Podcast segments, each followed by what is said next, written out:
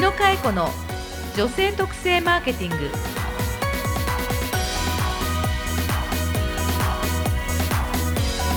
こんにちは。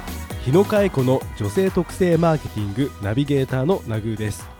この番組は株式会社ハーストーリー代表取締役の日野佳恵子が独自のメソッド女性特性マーケティングについて分かりやすくお伝えします。かえねよろしくお願いします。よろしくお願いいたします。はいうん、ちょっと鼻声でごめんね。あそうなんですよね、大丈夫ですか？だと思います。風邪では？ないかな？やっぱこの時期毎年そう、んそうなんですよ。ひどい年とひどくない年となんかあるんですけど、今年はひどい方かな。あそうですか。うん、ナグーは大丈夫ですか？花粉全く縁がないのそうでか、いいね。本当に素朴な男には。僕な男に繊細なもんでね。もう本当に、ちょっとね鼻と声をやられると私も仕事柄ええまずいんですけど、まあええ。ちょっとお聞き苦しいかもしれませんが皆さんお付き合いください。はい。で、えちょっとお詫びもありまして、あはい。えっと、収録13回目の地域特性ってだっけ？地域性ってあ何？っていう回地域ですね。性って何？っていう放送でえ私あの馬路村という四国の町のお話をしたんですけどね、はいえ徳島って言ってるみたいですみません、しかもはっきり言ってますね調べてみると、うんうん聞いたらね。はい、実際にはあの高知でございます、失礼しましたあの聞いてる方がわざわざですね、あの僕高知なんですけど、はい。と言ってあのフェイスブックからあご連絡をいただきました。はい。本当にすみません。そしてありがとうございます。ありがとうございます。まあちゃんと聞いてくださってるということでですね、はい。あの高知の方申し訳ありませんけど、えっと馬路村というのが高知にございます。はい。で、ナグあ修正しといてね。あわかりましたじゃああの今から聞く人のためにね、はい。よろしくお願いいたします。はいわかりました。でですね、うん。まあこんなお便りも届いておりますよ。あ、そうですか。どうぞ。えっと福岡のうん。TK さんですね、はい。えーいつもこの番組でマーケティングの勉強をさせていただいております。はい。かえさんに質問です。はい。今の時代の流れとかトレンドをキャッチする技術があったら教えてください、うん。えーいつか公開収録なんかもやってくれたら嬉しい。福岡から行きますはい、ありがとうございます。はい。まああのトレンドのキャッチの仕方ということなんですけども、はい、あの一番早い方法はうん、あの雑誌や新聞ですねやっぱり。ああと情報源が、うん。はい。まあ、もちろんヤフーニュースだったりグノシーみたいなニュースアプリだったりいろいろあると思うんですけれども、はいあのどちらかというとあの日経トレンディさんとか、日経 MJ さんとかですね。そういったあの少しこう前に走って情報を集めてくる媒体をうん。意識して読まれるのが一番いいかなと思いますね。私も読んでます。ただ女性マーケティングになると、うん、うんえー実はハーストーリーは今回ちょっともうこれ3月の放送なんですけども、はい。毎年2月に、えー多くのこう取引先が法人の企業が多いので、えー、大体3月末決算ですから4月から新体制の会社が多いのねえお客様が。なのでね。毎年2月に、えー4月以降女性がこうなりますよっていうトレンドセミナーっていうのをやってるんですよ。えそんなことやってたんですね。そうよ。ちゃんと勉強しておいて。ウェブサイトにはちゃんと出てます。あウェブサイトにも出てる。そじゃあ今日はその2月にやったう、うん、今年のそのトレンドセミナーの内容を。えしかも会場ですね。満席。2回開催するんですけどね。はい約300社が300社のあのー方々が、ありがたいことにね。えの。ですね、うん、キャンセル待ちで。本当なんです。よじゃあ今日その一部をそうですね。ちょっとお届けできはいるということなので、その会場であの女性たちの今年っていうことのキーワードを発表しましたのでその話を今日はしたいと思います。はい。よろしくお願いいたしよろますしくお願いいたします。日野佳恵子がお送りする女性特性マーケティングレッスン16女性トレンドセミナ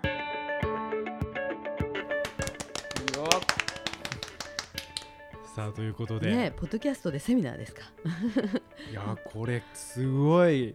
ねその当日にうん。行けなかった方もいらっしゃると思うんで、ありがたいですね、こうやって放送できるわけですからね。い、やいやいや。でそのトレンド？うん。セミナー、うん、今年。はい、どんなお話をそうなんです。ちょかっと端的にあの聞いてる方にお伝えしたいかなと思ってミニミニセミナーをしたいと思います。ミニミニセミナー。であの観客はナグー一人、あえー。はい。だけどまあリスナーの方がいっぱいいますからね。あそうね。はい。全国たくさんおられるということでね、はい。あのハーストーリーのウェブサイトにも女性トレンドセミナーの当日の様子と内容あとプレスリリースの発表をしてるんですけどまず、えー大きなキーワード大テーマはですね迷路の中の女たち。う んなんか気なんか気になるタイトルですね。ね はい。迷路の中の女たちというのをリリースしました。うん。で迷路の中の女たちっていうのはどういうことかというとまあ女性という方々は今働けと言われ頑張れと言われうん。管理職になれと言われ、ね、国からも、えー管理職30%になるようにとかね。聞いたことある？ナグーでも、うんありますああります。ねうんなんとかあります。そうしてもちろん頑張って今働いてる女性たちいると思うんですね。あのリスナーさんにも。でも実態としてはですね少子化だって言われてるから子供も産んでほしいというのもそれも女性の肉体じゃないですか。うん。ね。あのもちろん夫婦でなければあの子供ってなかなかできないわけですけれどもうん。実態としては仕事もバリバリ働き30代40代となると男性も女性もえ仕事も面白くなりうん。それこそ主任さんになったりマネージャーになったりってこう乗ってくる時にはい。女の人は同時にですねえできれば結婚もしたいなって気持ちはあるしできれば埋めるなら産みたいなっていうお気持ちの人もいるわけでうん。いろんな状況環境があるとん。やっぱり自分の肉体ということもあるのではい。実際にはあのラジオを通してあれですけど不妊治療中の方のうん。9割の方が仕事との両立に悩んでいるこれも実態ですしね。はい。あのいろんな女性たちがあってうん。毎月男性にはない、ね、以前からも言いますけど生理があって、ね、そしてその中で自分の体をコントロールしながらも仕事は同じように働き結婚したら下で、えー出産したら下でそれぞれに、えー家庭のことができて、えー子育てのことができて、えー学校のお迎え行ったりお弁当を作ったりという中で、えーキャリアを積んでいくわけですからすごくない？忙しい。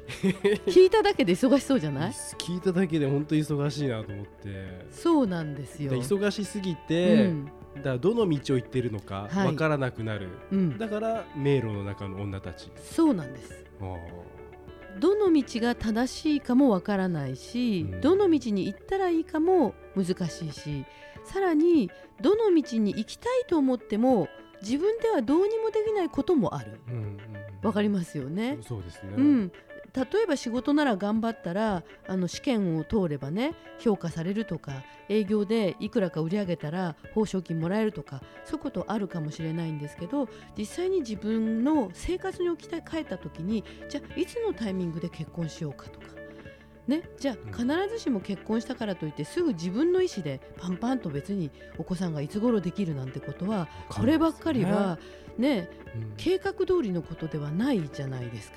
だと思います。ね。はい。そういうことをこう頭の中でこういろいろ考えながら、うん。今日も明日も仕事をしていく。はい。でも国全体で言うと、えー子供も足りないから、うん。ね、あの保育所増やしますとか、ね、託児所がいろいろできますとか言っていますけどもある意味一人の女性に置き換えた時にはどう自分は言ったら女性としても幸せなのかいやいや幸せということが得られるのか得られたいけど得るにはどうしたらいいかそれでも自分を納得させていくのかというふうにですねうんはハーストーリーではあの毎年女性をグループ分けしていまして、いはい。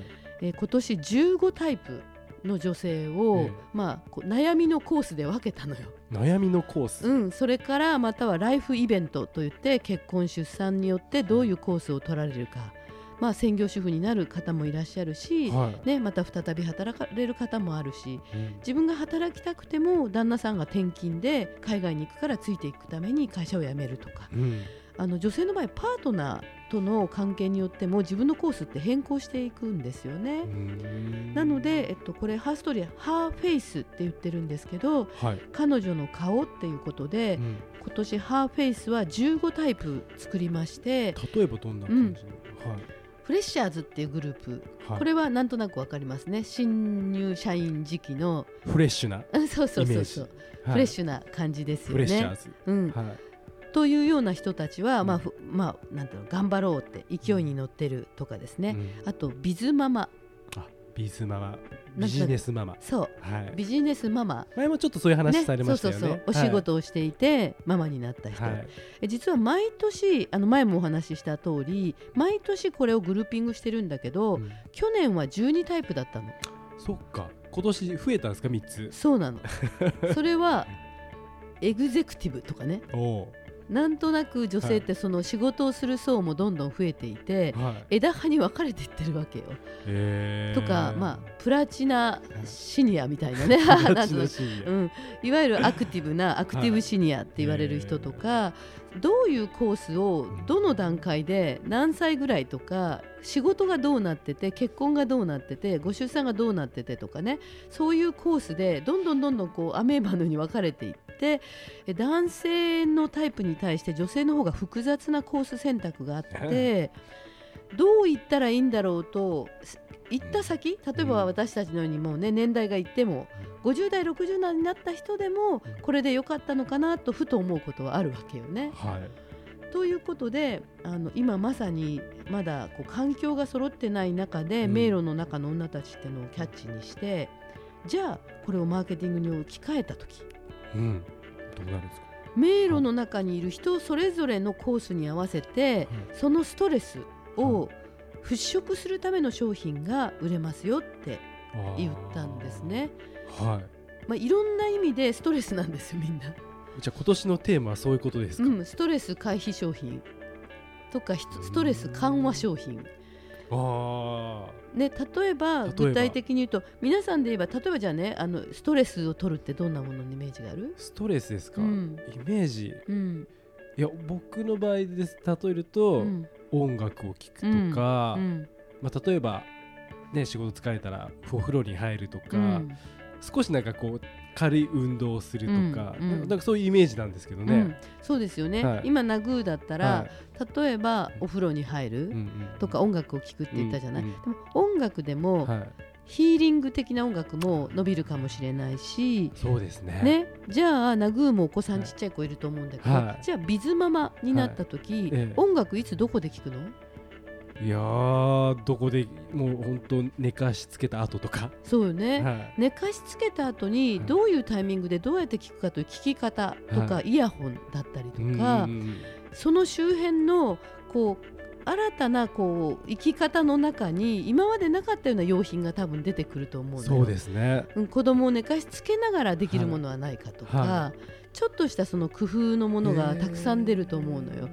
お風呂洗いを一緒に子供とスポンジをね、はい。一緒にせんお掃除しながらだけども、うんバスタイムが実はリラックスできるものってどんなものだろうとか、そうですね。うん、一緒に遊びながら子供が間が持ちながらも私が癒せるとか、だけどそう考えると、うん。今年ハーストーリーが15タイプの、うん、それぞれのタイプ別に分かれて、じゃあそれぞれうん。のストレスそうなの、の緩和商品とか、うん。解消商品がうん。考えられるってことはうん、それはまたすごい、同じものでもねね。例えば一つの紅茶であっても、その紅茶をどこのシーンでどんな風に飲むかが対象によってこうメッセージもタイトルも組み合わせも違うんじゃないか本当ですね。と、う、ん、例面白い、えばその調合の仕方でねは明日も頑張る私にってい。うハーブティーって作った方がいいわよ。い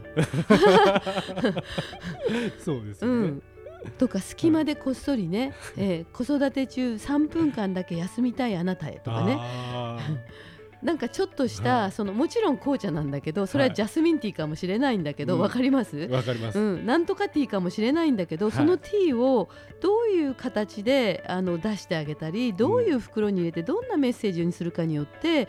手に取りたくなる気持ちがこはう変わるわけよね。そういうお話をじゃあ今年の2月に、そう、まあまあ簡単に話すとそういう話をされてきたと、そうですね。というのと、まあハーストーリーはじゃあそれを説得するのに、あの売れている女性誌を毎月、まあ、分析してるって前お伝えしたと思うんですけども、はい。売れてる女性雑誌上位を見るとですねえ光文社さんという出版社さんの本が女性誌は、まあ、上位にいるんですよね、うん。結構。え。なんでだろうでこの光文社さんっていうところが出してる雑誌は「VERY」という雑誌とか、うん。 STORYという雑誌とか、うん。 CLASSY っていう雑誌などがあるんですね。この3誌はですね、なんとなく女性の理想とする姿。例えば「VERY」という雑誌のキャッチコピーってはい。母として妻として女性として輝く30代ミセスとかね。うん。私の綺麗が家族の幸せとかね。はい STORYっていう雑誌ははい。40代、さあ私の人生これからとかね、すごいわかりやすいですね、うん、コピーがやっぱり。そういったそはい。の売れてる雑誌を見ると、なんとなくその女性たちの気持ちを表しているものにもみんなが手に取ってるっていうのがよくわかるんですよね。はい。そういう意味でも、まあ、女の人がどういうコースを選択したいか。うんでもちろんビジネスをする女性もどんどん増えていますから今とても売り上げを伸ばし始めているのがクラッシーという雑誌があります。はい。でこのクラッシーという雑誌はどちらかというと働いて頑張っている、まあえー女性たちのかっこいいお洋服を上品にあのこなれたスタイルでみたいなのを出してきてるんですけども、まあ、こういう雑誌も伸びてきていまして、その雑誌の特集のタイトルがはどちらかというと整理術とかね片付け術とか、洗練とかね上品とかになってきてるから、うん。全体にシンプルで、なんて言うんだろうごちゃごちゃしていなくて、はい。自分のありのままのって去年あったじゃない？あのそうそうそう、はい。去年は ありのままになりたい私だったのね、ええ今年はありのままでいいのよあなた。っていう感じなの わかる？わかるようなわかんないような。わかなるほど。ありのままでいいわけですね。そうありのままでいこうよと、まあ、あの迷ってる女性たちっていうのが大きなキャッチで あそっかそっか。そこに対してはい。シンプルにうん。別にねかっこいいジャケット着なくてもうん。ピンヒールでカッポしなくてもいいわよと。ありのままのぺたんこの靴でスニーカーでなんとなくコートを羽織ってはい。走り出してもいいのよはいっていうことで今年はありのままでいいのよっていう年なの。そういうのですね。ということで、あのナチュラルはない。シンプルな自分のままであることが実はおしゃれであったりはい。素敵なんだよっていうことが今年。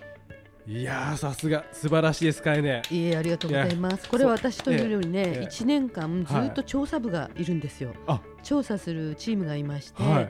本当にあの一生懸命うん。研究し続けていましてですなねるほあの次回はねさらにうちはあの大学とも研究していて、どあそうなんですね。うん、その発表もあの今度しようと思いますけど次週ね。それはあの成城大学というところとはい。産学共同っていうんですけども、えー男女の研究をしたんですけど、まあ、今回は、えっと、トレンドの話でお話をいたしました。はい。はい。わかりました。ではですね今週のマーケティングレッスンをお願いします。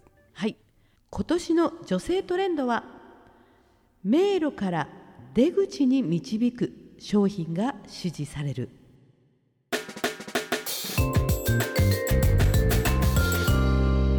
日野佳恵子の女性特性マーケティング。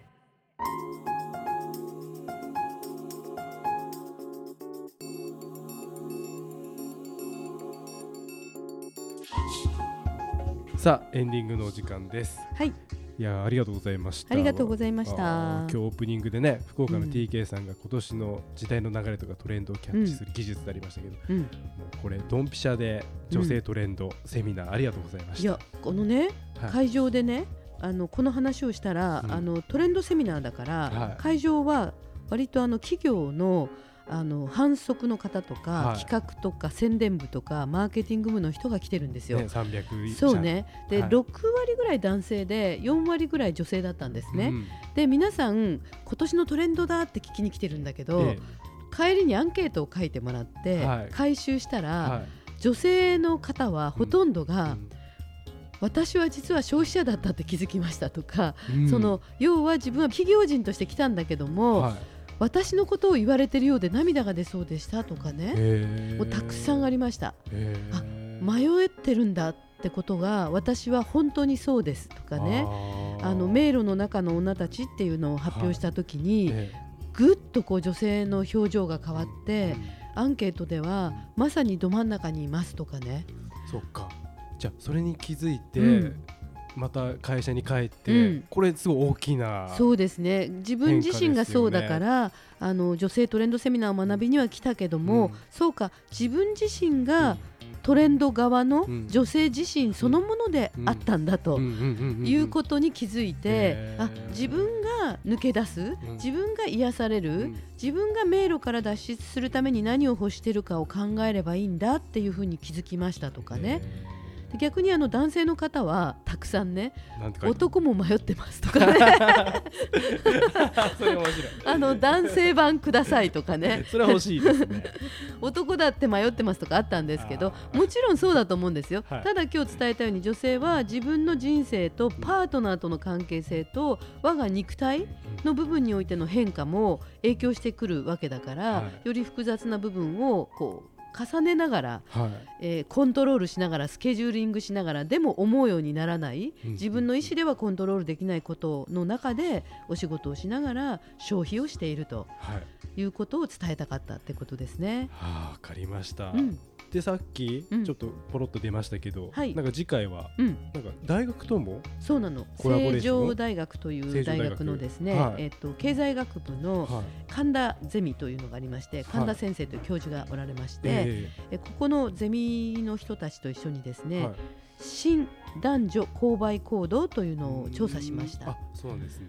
まあほら若い人ははい。20代とかになると、または10代だとだんだん男の人は女の人に近づいてんじゃないかとか女の人は男性っぽくなってるんじゃないかっていう方も多いじゃないですか。はい。なので今時男女は一体どう違うのか、いやうん。違いはあるのかっていうのを研究を1年しまして、ええじゃあそんな話をうん。次回ぜひともお伝えしたいと思います。や楽しみですねこれも、はいありがとうございました。それではじゃあかえね次回もよろしくお願いします。よろしくお願いいたします。お相手はナビゲーターのナグーと。かえねえこと日野かえ子がお届けしました。ままったね番組の感想マーケティングに関する疑問質問は Facebook 日野佳恵子の女性特性マーケティングポッドキャストというタイトルから検索してお送りください